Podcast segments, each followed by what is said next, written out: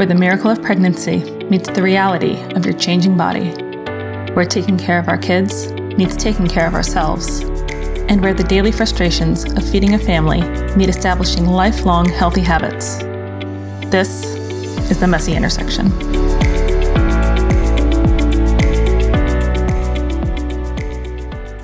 Hey everybody, welcome back. I'm your host, Diana, and this episode of The Messy Intersection is going to be a little bit of a shift in tone from the previous three I've shared, in a good way, I promise.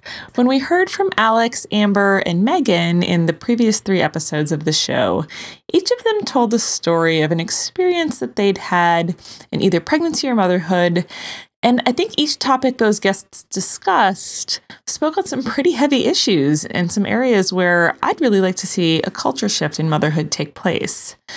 Today's episode is a little lighter. It's the holidays, and we're talking about cooking with kids. But honestly, I think this topic can really stress out moms as well when it comes to the pressure of being a great mom and doing all these things that are supposed to be so great for our kids' development, and especially these days when so many of us are the primary people responsible for that aforementioned development. And I kind of have a confession to make here. As my guest Kristy and I will get into, my first job as a dietitian was for a nonprofit organization that encouraged families to cook with their kids. And I've always actually been really passionate about cooking with kids, even before I had my own kids. My interest in it was really one of the main reasons that I became a dietitian. So at this job, my former job, I was basically a spokesperson for cooking with kids, and I would do media interviews and conference presentations and, you know, kind of tick off all these research-based benefits of cooking with kids and eating family meals. And I didn't have kids at the time. And while I think I recognized kind of abstractly that cooking with kids was tough, I think at the time I basically encouraged people to make time for it because the practice is so beneficial. You know, I encouraged people to power through and, and find a way to make it work. And then I had kids, and obviously I realized the reality of what I'd been saying all that time and how hard it can actually be to cook with kids.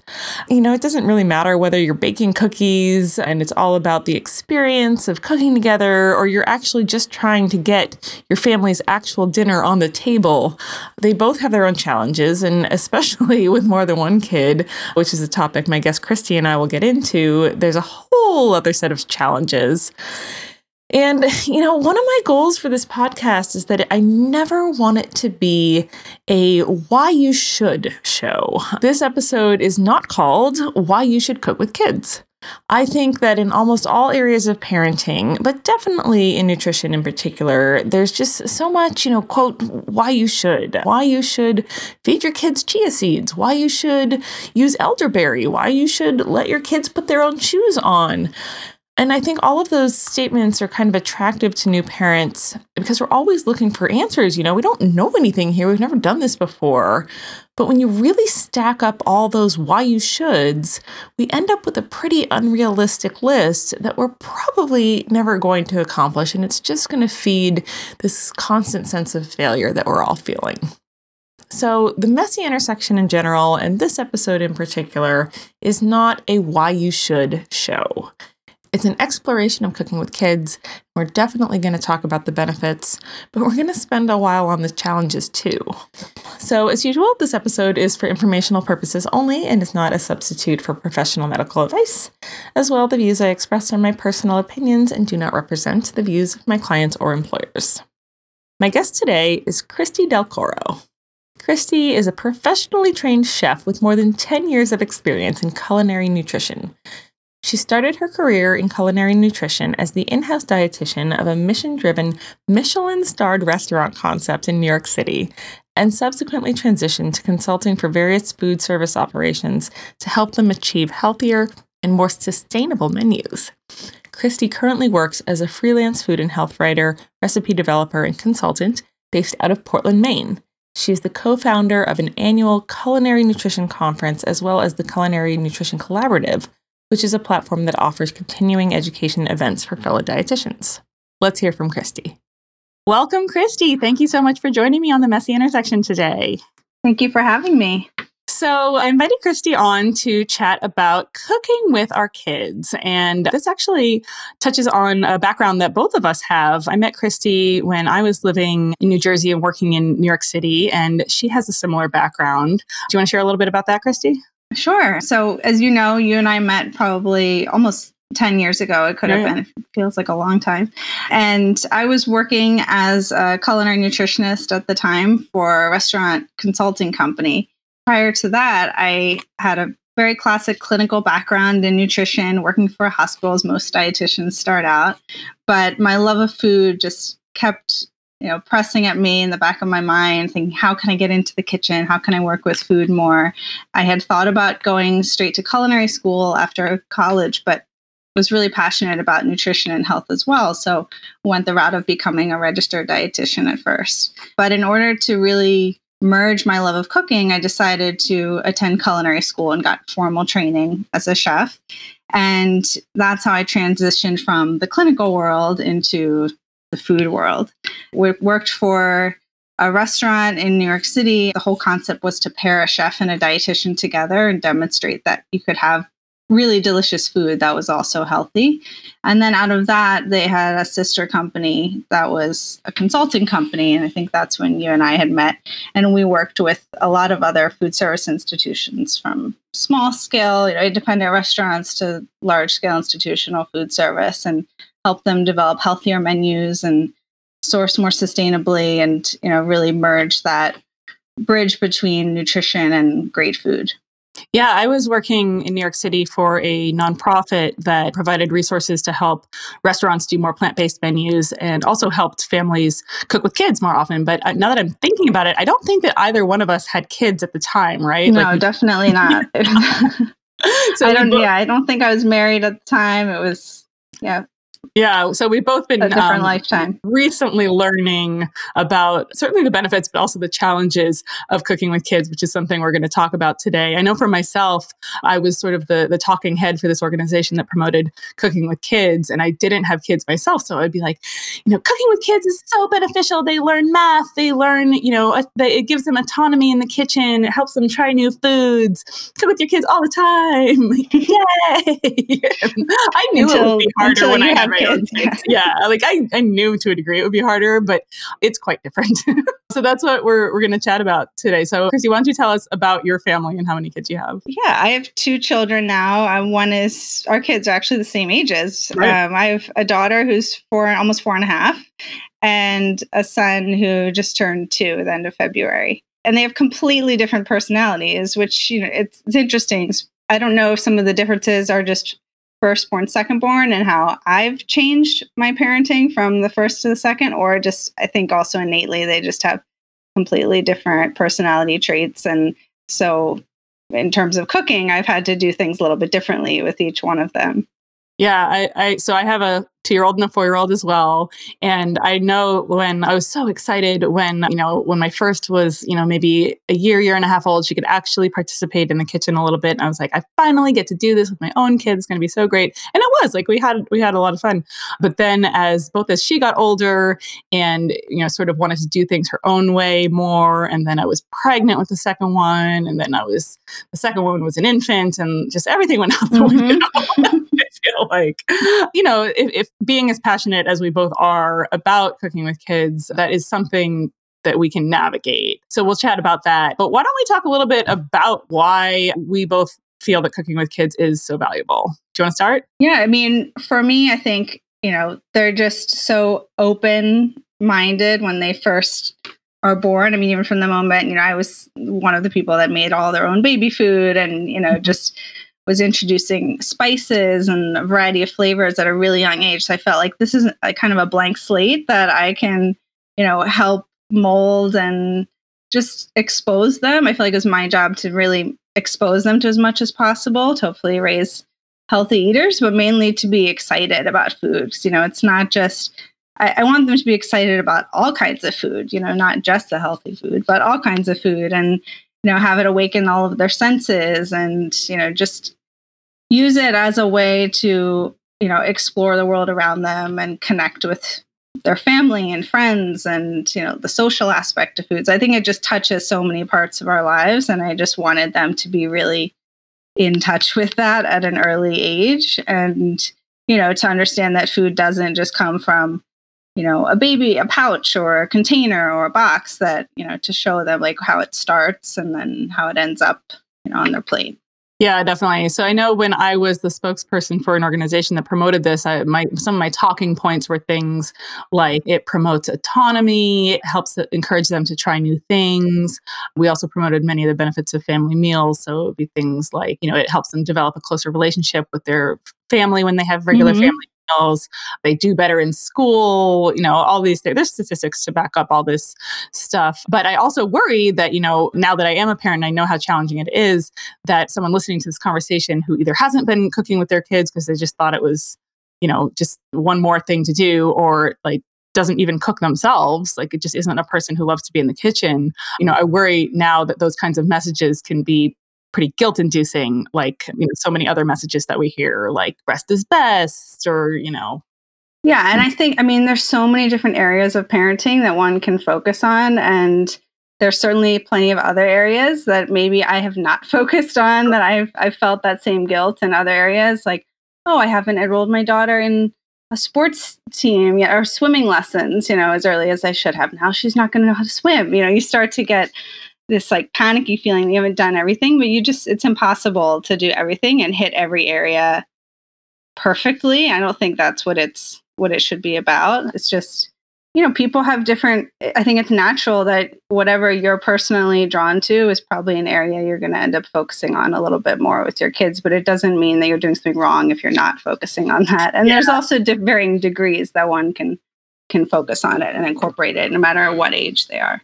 Yeah, definitely. And what's interesting, I mean, about cooking is that whether or not you cook, you do eat. So right. There is food getting to your table in some way, shape, or form, as compared to even something like swimming. Like you don't, maybe you don't live near water, maybe you don't have a pool, you know, maybe you don't have access to that. I hope you have access to food, right? So there, there are ways to sort of incorporate, you know, cooking with kids, even if you do mostly order takeout or something like that. I mean, I know I actually attribute a lot of my own passion for cooking and, and food in general to making like boxed brownie mixes with my sister growing up, you know, just like. Oh yeah, I remember making boxed mashed potatoes even, you know, yeah. Just the potato flaked, I don't even know, yeah. dehydrated yeah. potato flakes or whatever. I have recently rediscovered those, because when I first went down the path of, you know, you know, the, the Michael Pollanization of the food world, mm-hmm. basically, I was like, make it from scratch. It's so much healthier. And so I would make mashed potatoes from scratch, and then I just wouldn't make mashed potatoes because I'm I'm actually pretty lazy in the kitchen. This is something you'll learn about me. And then we never had mashed potatoes. And then one day I grabbed a, a pouch of those and I was like, these are delicious. And ironically, none of, neither of my kids will eat them. So. That's funny. You know, you said takeout, even just taking the food out of the containers or helping to set the table. I mean, that's all part of the meal. It doesn't have to be cooking from start to finish. Yeah, absolutely. That's what I try to do personally is, you know, a lot of times I just straight up don't want my kids in the kitchen with me if I am just trying to get the meal on the table, and they'll say like, Mommy, can I help? And I'm like, I've almost got the meal done. And I'll be like, sure, you can put the salad in this bowl, exactly, you know, yeah, in a bowl or something, you know, yeah, or squeeze, you know, kids. My kids like squeezing lemon. They're, we're Greek, so I think that's just comes with the territory. We put lemon on everything, all over the lemon. You know, they love just having like a little wedge of lemon to squeeze on their food, or putting cinnamon on top of oatmeal if it's already made. You know, any it can be very small. Putting a pinch of salt on something just so that they feel like they're a part of it. Yeah. So it seems to me like my kids ask for that kind of stuff because I have intentionally cooked with them, you know, start to finish on a recipe at other times. And then when mm-hmm. they see me in the kitchen, they, they, they start to want to participate. So I thought this would be a good lead in to us chatting about our experiences cooking with our older child, our older daughters, and, you know, what we gained from that, what we think that our daughters gained from that, and then how it changed. Yeah. I mean, my daughter, I think from... I mean, as young as eighteen months or younger, she was just, just had a very focused personality, or she could sit, you know, her fine motor was really strong. She could just sit and complete a task from start to finish at a very young age, and would stand on a stool calmly and put, you know, vegetables into a bowl that I had cut, or help me put seasoning on them, like different herbs or olive oil. She would, you know, help mix something, and it actually wouldn't get everywhere. I mean, it was just kind of wow. amazing. Like, I don't think, I think this is me, perhaps either I had the time, I wasn't multitasking as much, or I think it's also, like I said, just her personality, that she was fairly good at following directions, and, you know, was kind of just had like a neat personality, organized personality at a young age. It's, you'll find out soon. This is the, like I said, the complete opposite of my second, and probably most kids. But so she, you know, we would, she would help me often with dinner. You know, I found that even with certain things like vegetables, I would be making, you know, roasted cauliflower, and she would start snacking on the raw cauliflower as we were putting it in the bowl. It's like, this is amazing, you know? Yeah. I mean, she still actually loves cauliflower, but if she would participate in, in all kinds of stuff. And even from, we lived near a farmer's market, so she would even participate in, you know, helping pick out the vegetables from the beginning at the farmer's market, which was great, like for her to see how it, how it started and then what we did with it. You know, scrambling eggs, that's like something kind of basic, even not to cook them, but to just whisk them, like cracking the eggs on the bowl, and then I would open them. You know, any type of, anything that was safe to handle. Of course, you know, I wouldn't do any like raw meat or poultry at such a young age, because they're sticking their fingers in their mouths, and, you know, but I would still expose her to that type of stuff, you know, show her those ingredients and have her smell things and taste things throughout the cooking process, you know, and explain like how things change through cooking, and what is, you know, how does this taste now, and how does it taste after we add this? And I would really, there was like a lot of conversation that was thoughtful. Yeah. I, food.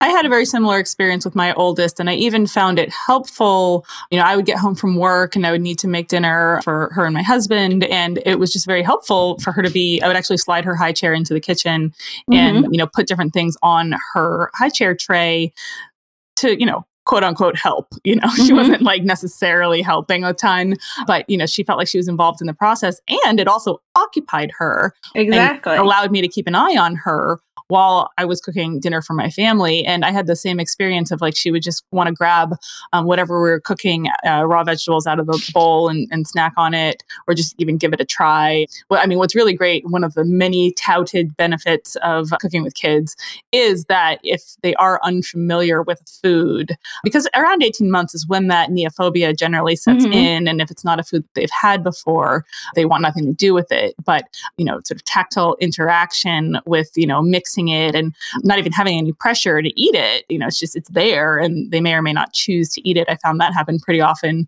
even with things like raw sweet potatoes or pizza dough that like we shouldn't probably right. eat, eat until they're cooked.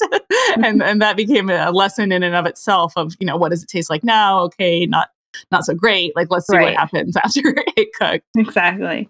Yeah. And I think it takes the stress away. Like it, you know, the, the parent, of course, we're going to have those stressful dinners and those moments, you know, of trying to get everything together. I'm not trying to be idealistic about this. It's saying I never am scrambling to get dinner on the table, but it does take kind of embracing that and like finding a way that they can help you, or at least be present and involved in the process, does take some of that stress away. That, you know, what, how am I going to do this? You know, it, like you don't have to ignore your, your child while you cook dinner, or have mm-hmm. like have them doing something completely different. They can still be there, like you said, in the high chair or along next to, you know, throwing vegetables in a Ziploc bag to, or a Tupperware with some olive oil on them or seasoning, and having them shake that up to right. marinate it, quote unquote. Yeah. You know, that's something that can occupy them, or just having them play with some Tupperware even, or like a salad spinner. So, you know, it doesn't, just like taking the stress away, like you said, on your, is really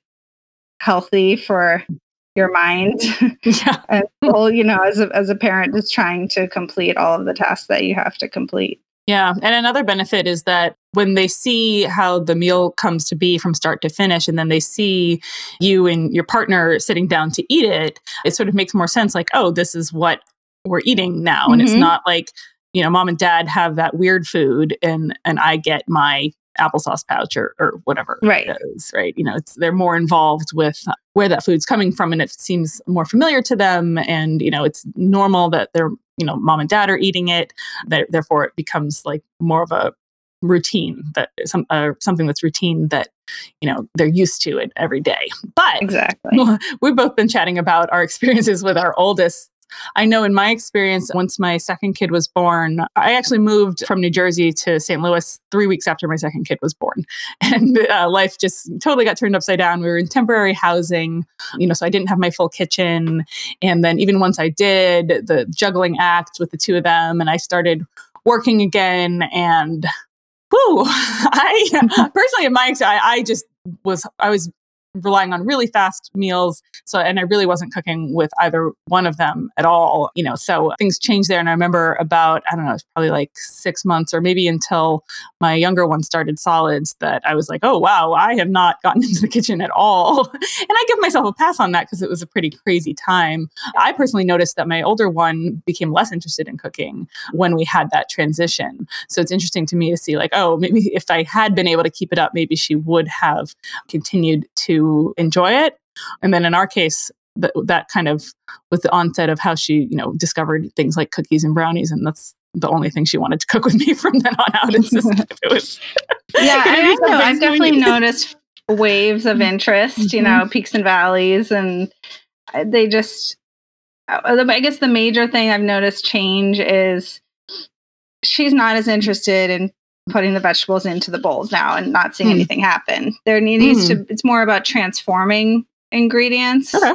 So, you know, turning flour and water and eggs into pasta dough or, you know, into cookie dough, like you said, yeah. and then, you know, making like, you know, now that we've had a, there's a shortage of grocery products lately, the quarantine we've had, we've been making more things from scratch, as I know a lot of people are. So, you know, we didn't have crackers, so we made crackers. So turning, you know, again, like simple ingredients into crackers, which she could then, we rolled out, and she used cookie cutters to cut them into, you know, cookie shapes, but they were crackers. Or we ended up making hummus from scratch. So like mm-hmm. seeing the beans transform into a dip. So it's like, you know, she's had a little more interest in in that lately, I've noticed, rather than like just the meal prep part, you know, or like mm-hmm. prepping prepping vegetables. She now can like crack eggs on her own. So like that's really exciting because it's something she can do by herself.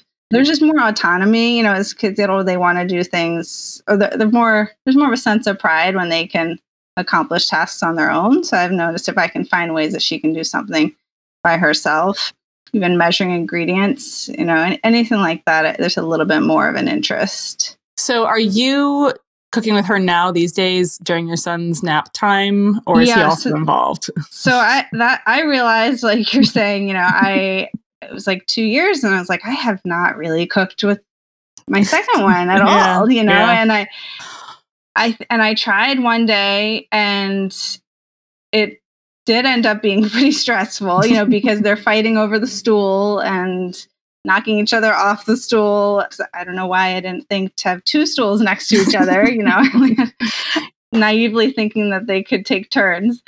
You know, the like an egg cracks on the floor and then one starts crying because they're really upset the egg's on the floor. And, you know, then, yeah, one's like my youngest is licking his fingers with the raw egg on it. It's, it was not a pretty picture. Yeah. But I didn't get, you know, I, of course I wasn't upset. It just, I thought I had to rethink, how am I going to do this, you know, in a, in like a peaceful, positive way, yeah. rather than it becoming something stressful. So I do, if it's a longer recipe, something that I really do need to pay attention to is like making muffins where we're really measuring something, or dough where I know like I need both of my hands and I need to pay full attention, you know, to what my daughter's doing, then I will do that during his nap time. Mm-hmm. But if it's something simple, like I figured out yesterday, actually, we put my son in a contained place, like in the high chair, and give mm-hmm. him a bowl of bananas to mash, mm-hmm. you know, like something that's fairly simple. And if he eats it, it's not a problem. And then, you know, on the other, the counter, I can work with my daughter on something and kind of handle both of them at the same time. Yeah, I have had very similar challenges trying to cook with both of my kids. And I, one of the biggest challenges is what you're talking about, how your older kid is more interested in the transformation process, whereas the younger kid may still be in the stage of just wanting to see things go into the bowl and get smushed, right, or, or be the one to dump the flour, and mm-hmm. how they're at different stages like that can be complicated to manage. Okay, you know, this is a task that's better suited for the younger one. But then in my case, the older one gets jealous that she didn't get to do that task. Oh, yeah. Know, I had to have two know? bowls of bananas yeah. to mash. You'd have to think about that.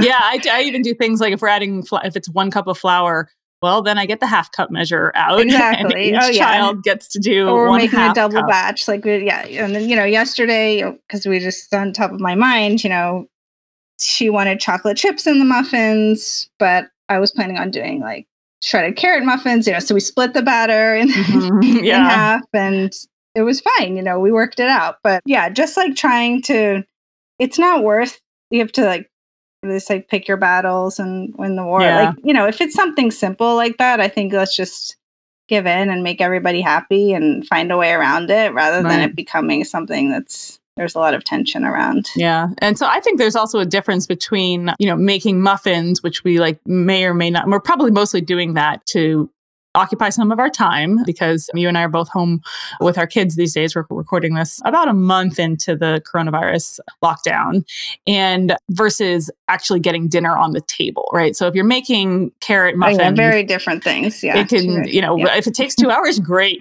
two hours right. of my day occupied, at least these days. That might not be great, you know, in normal times.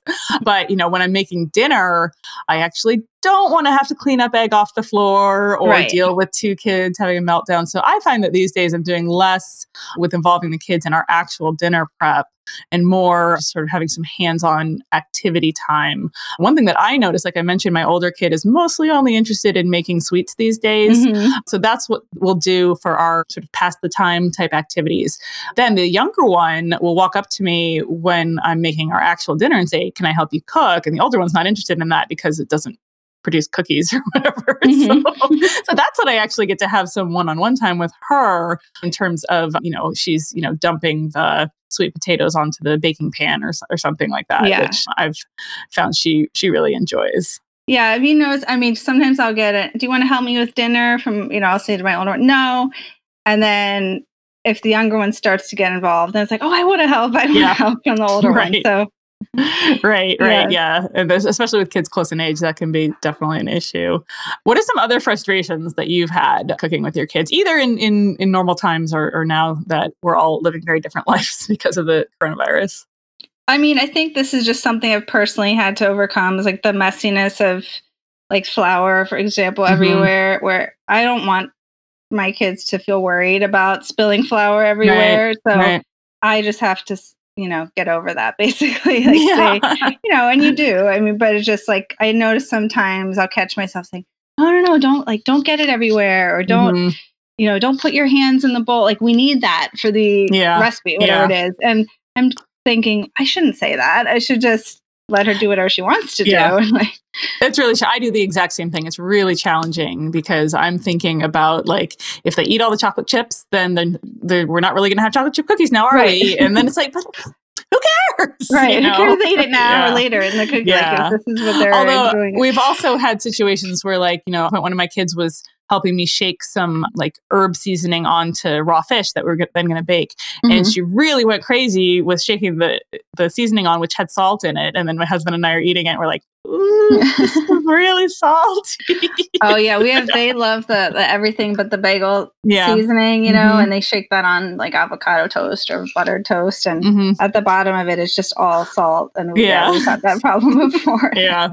So, I mean, hopefully if your kid's old enough, you can have them take a bite and be like, oh, what does it taste like? Yeah, really salty. Do you think maybe next time we shouldn't like, you know, exactly. shake as much of that yeah. on, but who knows how long it's really going to take them to to sort of connect the two. Yeah, and I is, think it's so much fun. The other frustration, I think, like you mentioned, with time. So if if one of them, you know, does get involved, like with a certain aspect of the cooking process, and whether it's like the mixing or you know touching of the dough, whatever it is, and then they that delays like the rest of the process. And I'm yeah. really just trying to get it done. Right. You know, right. It's like, okay, maybe just let's take out, you know, some of the dough for you to just play with, and then, or like take out some vegetables for you to, to just like build a tower with, you know, yeah. And then just keep doing that. And then I'll, you know, use the rest of the, like, keep going on with dinner. Yeah. Um, yeah. So, like, to allow them that time to play, but still, you know, things need to get done. Like you said, we still yeah. have to get certain things done. And I do that too. I'm thinking of a time when I gave my younger daughter just some broccoli and one of those plastic serrated knives so that she could just sort of smush up her own mm-hmm. broccoli, and I may or may not even cook it.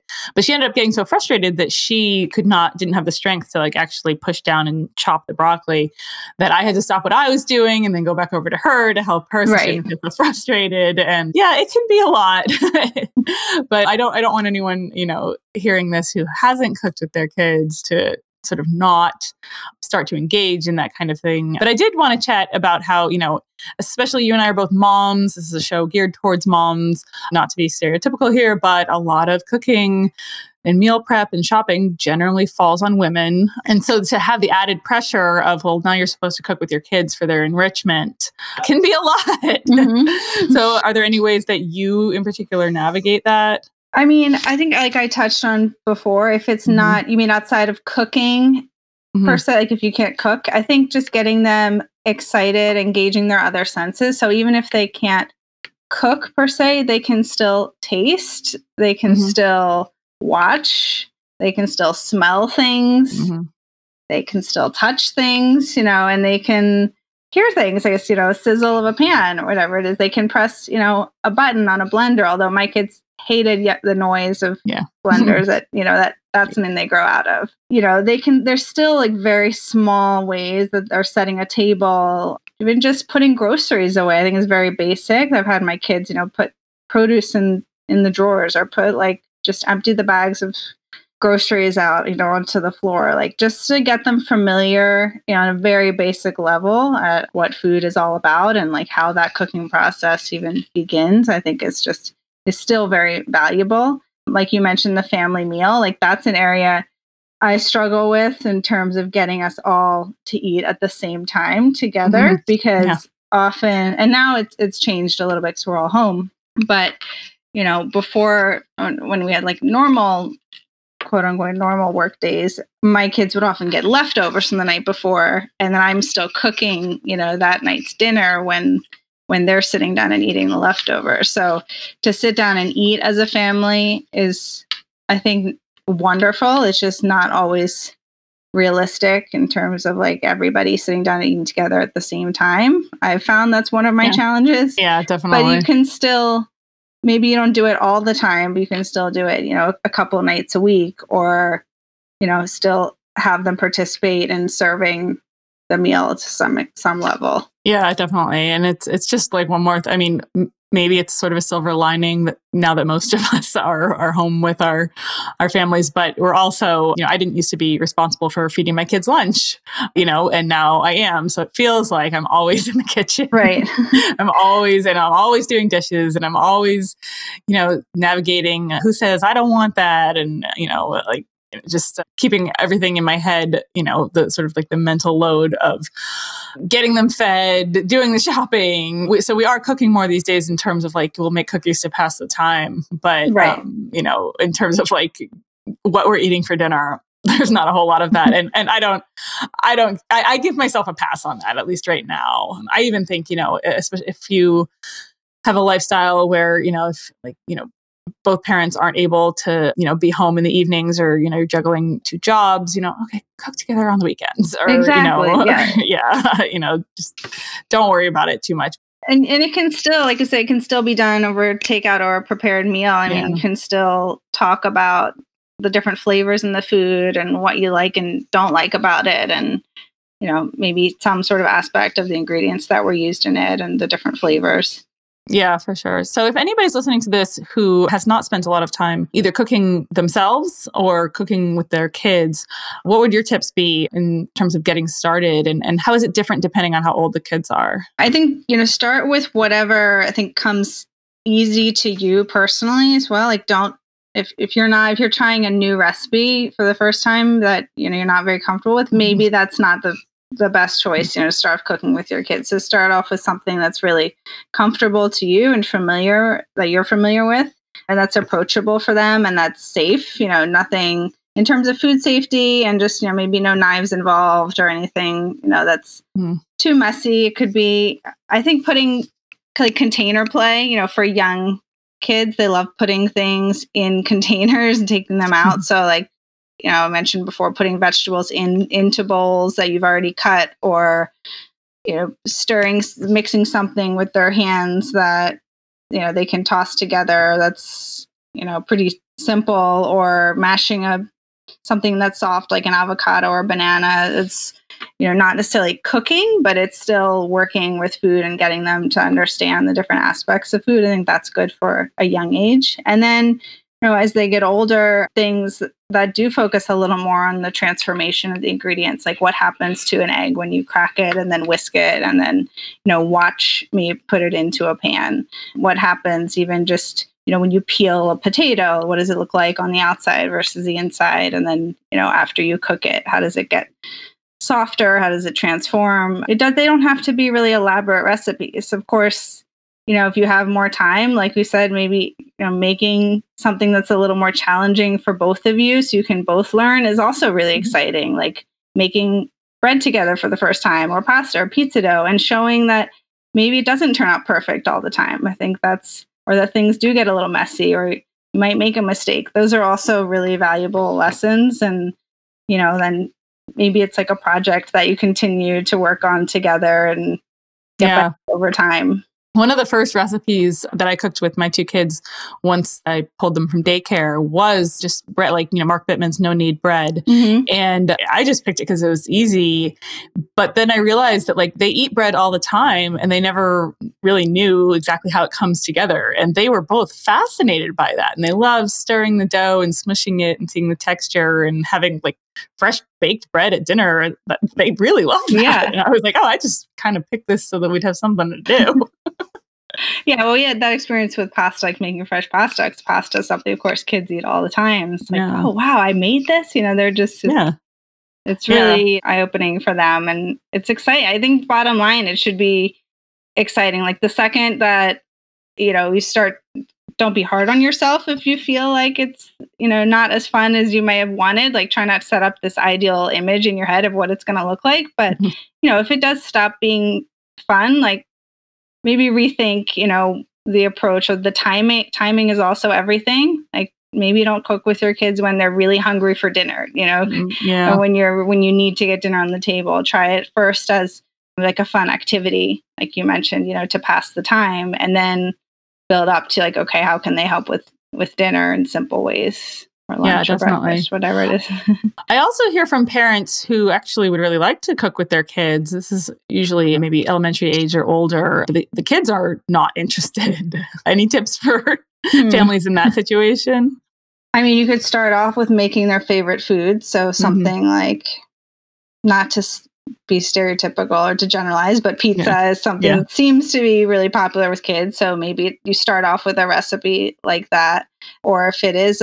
It, if it is a baked good, I'm fine with that. I think if it still ex- exposes them to how ingredients change and the cooking process. So I think starting off with something that, number one, is something they enjoy, and then also that has pretty quick results. So sometimes mm. patience is a problem. You know, I've noticed like, you know, they want the muffins or cookies or whatever it is ready right now, and they don't want to have to wait for twenty minutes to have it bake in the oven all the time. So having some sort of like result right away, or some that have been like a cooking show that have already been been done before that you can whip out.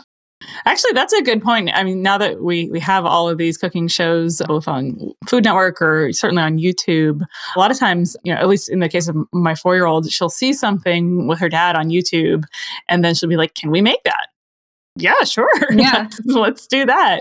So either taking that route, or if you have cookbooks that have photos, you know, asking the kid to pick something that, you know, they, they're most interested in, in making can oh, also yeah, help. Even um, something like smoothies, you know, mm-hmm. those are easy to make at home. The kids can pick what yeah. fruits they want to add to them. There was a Daniel Tiger episode mm-hmm. that they made banana ice cream, and it yeah. really was just, you know, frozen banana blended. And my daughter's like, yeah, yeah. I want to make that. And now it's like, so easy to make. That and, is you know. such a good one. And interesting point. It, I have a similar recipe for that on my website, and it's one of my most popular recipes.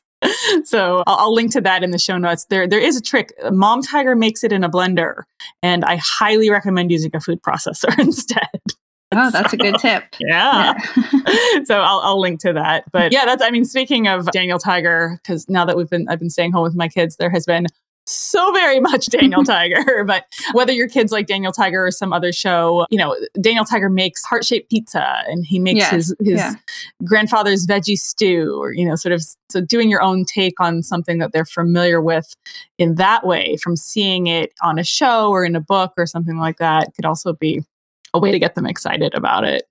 Yeah, definitely. I think do, you know, try to tap into like, like you said, whatever excites them and then make that connection. And it might even be, you know, growing herbs like in a little indoor garden and having them pick the herbs for the, for your dinner or lunch or breakfast, whatever it is. And, mm-hmm. you know, it doesn't have to be all or nothing. You know, I think every little step is still really important and valuable, and that and they'll get some sort of takeaway out of it. And I think another thing is that even if they're not engaged in the moment, things still register. They might just be a little bit delayed. So, you know, even if my daughter doesn't seem interested at first, I think, you know, kids are still really observant. So to not have a not have the pressure, you know, for them to be involved, but mm-hmm. just to have it be available for them to participate and, you know, to still share the your experiences with cooking and to talk about what you're doing in the kitchen. And then, you know, it still will sink in, even if it's not immediate. I think at some point, you know, they're still good. They're still sponges, and they're going to take it all in, whether they yeah. act interested or not. That's a really good point. I always say that feeding kids is a long game in terms of, you know, the repeated exposure to different foods and, you know, what your expectations are at the table. You're not going to see results with that overnight. It, it could very well take eighteen years. But I guess what I'm taking away from what you're saying is that, you know, if you are a family that cooks together or that, you know, en- enjoys preparing family meals, that will ultimately, you know, seep into your kids in terms of, you know, this is something that your family values. And, you know, it may be something that they bring with them into their own adulthood. But that said, I certainly don't want anyone listening to this who is, you know, primarily a takeout and frozen foods kind of family to feel like they're doing, you know, something wrong. Like you and I were chatting earlier about, like, do we want to say that, you know, cooking with your kids is something that you really have a responsibility to do in terms of, like, you know, we hear all, you know, reading with your kids, you know, is, you know, something that's very beneficial. All parents should read to their kids. Do we want to say all parents should cook with their kids, or is that, is that taking it a step too far?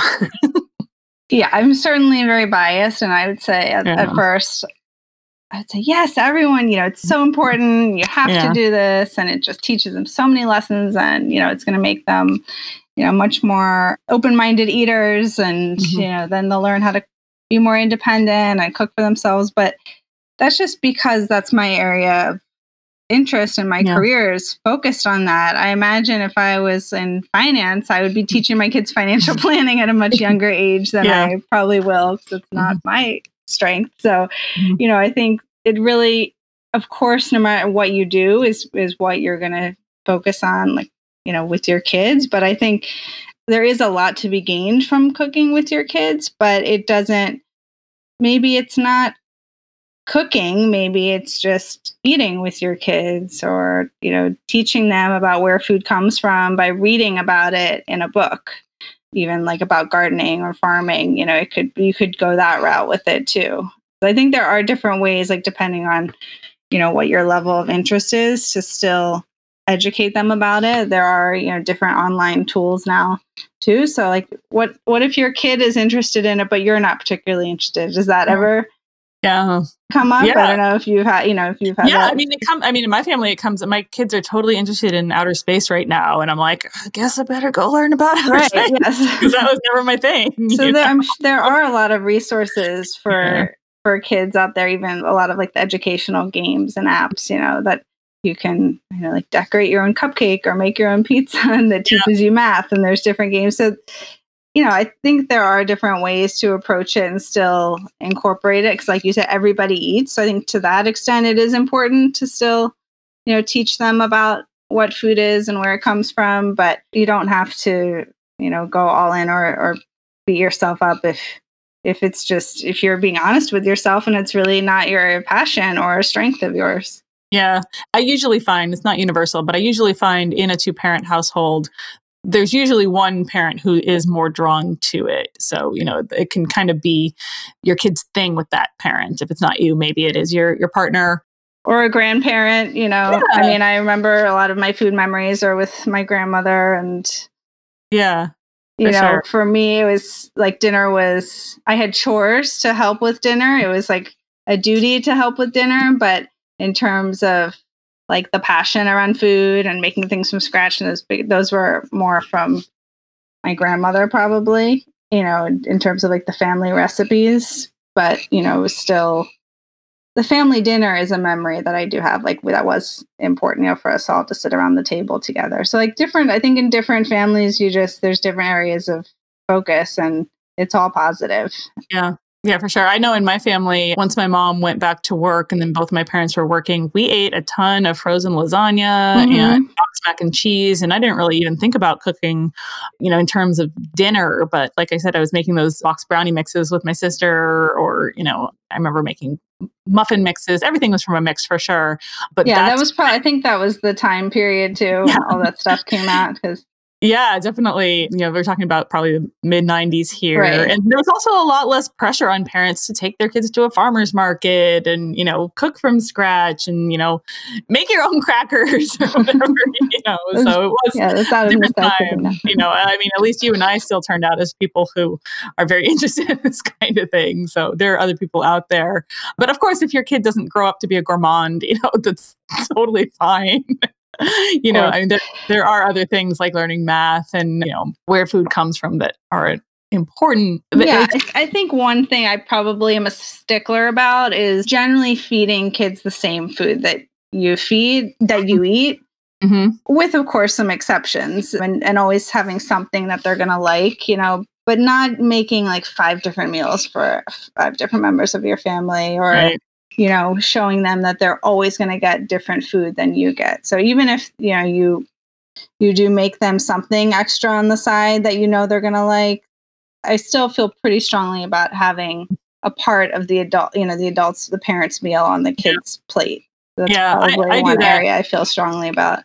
We did that last night. My kids love to make salad with me and they don't generally eat salad. To, to a degree, they don't have the motor skills to to really eat salad, mm-hmm. but um, they love to pour the dressing on and pour the toppings on. I, I mostly use salad kits that come with like the thing that you rip open. and and whenever we have a salad kit for dinner on the side of whatever the entree is, I also usually put some steamed broccoli out.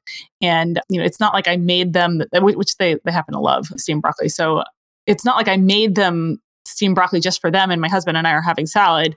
Everybody is able to have both of those things. Right. My husband and I are probably going to choose the salad and they're probably going to choose the broccoli. Yeah, exactly. Yeah. So it's it's not, and it's not about you have to eat this or you have to try, but yeah. just showing them that, you know, you're generally all eating the same things, you know, even if they have something that's like maybe they, you know, maybe one night you do give them, you know, box mac and cheese and you eat something else. It's not saying every meal has to be that way, but I think just for the most part, you know, to show them they're not always going to have like a special kids meal that you're going to go out of your way yeah. to make them if they don't like what's what's on the table. This is just going to be easier for yourself in the long run.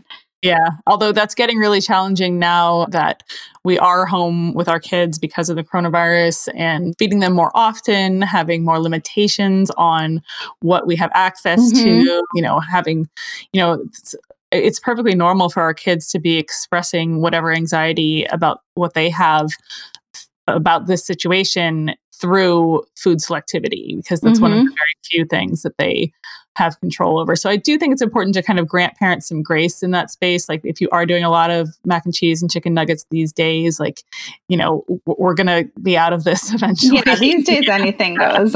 Oh my, yeah. And all of these, you know, rules, there's always exceptions to every rule. It doesn't mean yeah. they have to be followed all the time. It's just, you know, things that have worked for me personally, because my kids are both pretty, really open eaters, even though they have their preferences. They've also, you know, of course, they go through, it's normal developmental phases to just say no to whatever it is, because they can say no, you know, or yeah. to say, this isn't the shape of pasta that I want. I didn't want this pasta for that pasta. Yeah. You know, just please don't go and open up the, you know, and start making that other kind of pasta that they right. want. That's all right. I'm saying there. To not like go above and beyond to the point where yeah. you're running yourself around like crazy, yeah. just trying to please them.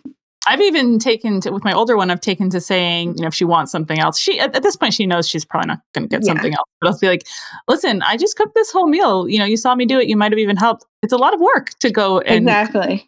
and I'm not going to do that right now. I really want to sit down and, and have my food, and you don't have to eat it. You know that. Yeah. But maybe, oh, maybe the next meal, you know, we can pick out, you know, the, the yeah. pasta that you want, and you can pick out the shape and play a part in it. So yeah. giving them that option. Yeah. Yeah, definitely. But it is cha- a challenge, and it is something that we will probably be pushing our kids to understand for the rest of their childhoods. And, you know, same goes for, you know, opportunities that we have to cook with them. Sometimes they'll be into it. Sometimes uh, they won't. And if we just sort of keep plugging along. Yeah. And even uh, I was just thinking, it's not cooking, but even like making Play-Doh, you know, that's yeah. using food ingredients, but like making, you can still engage the same senses with other kinds of crafts. So if cooking's not your thing, maybe there are other yeah. ways to do that, or like gardening, you know, playing in the dirt. So I think there are other ways to still, you know, connect with ingredients. Mm-hmm. Yeah. Even if it's not cooking in the kitchen. Something else we did to pass the time was make oobleck out of cornstarch and water. You know how it gets like... Oh, like um, a slime. And yeah, it dries. Like, yeah. Yeah. It's pretty cool. Yeah, it is cool. Or the, you know, the volcano science experiment with the baking powder. Yeah. Baking powder. Yeah. Yeah. There's lots, lots to do these days. So. Well, I think that that's it. Do you have anything else you want to share about parents getting started cooking with their kids, or... No, I think just to go off what we were saying, even if it's semi homemade, that's okay too. You know, yeah. it doesn't, we've been talking about a lot of scratch cooking, which yeah. I do value a lot. And right now it's on my mind because we've been doing more of it. But, you know, even if it is boxed mac and cheese, and they're opening up a packet and pouring in, you know, the cheese powder into the mix, yeah. like that's, like I said, it's the box mashed potatoes. It's all of that. It's making we, my birthday cake I've had since I was little is a it has a Jello packet, strawberry Jello packet added to the boxed cake mix to yeah. make it extra strawberry, you know, red like flavored. I even I stocked up on cookie mix, like the add two eggs and a stick of butter kind, because my store's out of flour and I didn't want to use. Yeah.